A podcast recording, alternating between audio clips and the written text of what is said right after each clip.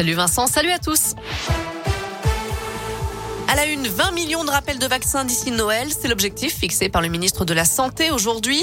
Les pharmacies volontaires pourront donc ouvrir les dimanches de décembre et de janvier pour permettre l'accélération de la campagne de vaccination. Tout à l'heure, le porte-parole du gouvernement a indiqué qu'il n'y avait pas besoin de limiter les rassemblements pour les fêtes de fin d'année, même si les taux d'incidence du Covid ne font qu'augmenter ces dernières semaines sous la pression de la cinquième vague. 442 cas pour 100 000 habitants dans le Puy-de-Dôme, 304 dans l'Allier. Des chiffres au niveau national qui sont bien supérieurs à ceux des pics de la troisième troisième et quatrième vague.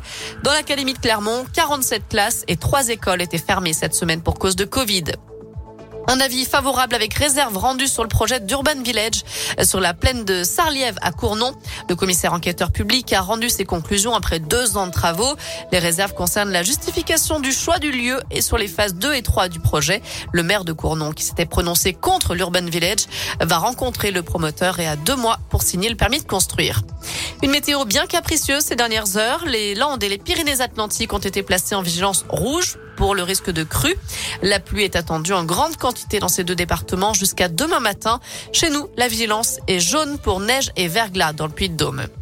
Un mot de sport avec du rugby. Le premier match de Coupe d'Europe se tiendra bien demain soir au Michelin. ASM Ulster maintenu après des cas de Covid au sein de l'effectif auvergnat. Tous les tests PCR effectués sur les Clermontois et leur staff se sont avérés négatifs d'après la montagne. Seuls Moala et Matsushima seront absents face aux Irlandais. Un mot de sport, un mot de foot et on joue en Ligue 1 ce soir, début de la 18e journée avec Nantes face à Lens. Le Clermont Foot joue à Angers dimanche à 15h.